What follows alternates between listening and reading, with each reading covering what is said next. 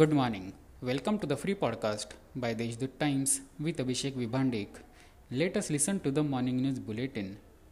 A special campaign has been undertaken by the district administration to allot land to the families of the martyrs of the Indian Army from Nashik district.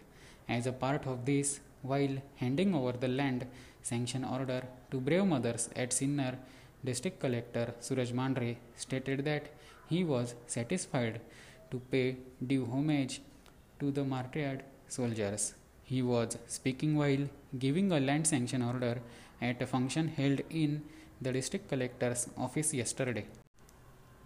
With a smile, it is a picture that around 80% of students are attending classes regularly after the reopening of schools from standard 5th to 7th in the district, while rest of the students are attending the classes every alternate day. However, the education department has decided to close secondary schools in villages neighboring Ahmednagar district as a precautionary measure. Schools have been reopened after a consistent reduction in the COVID 19 cases.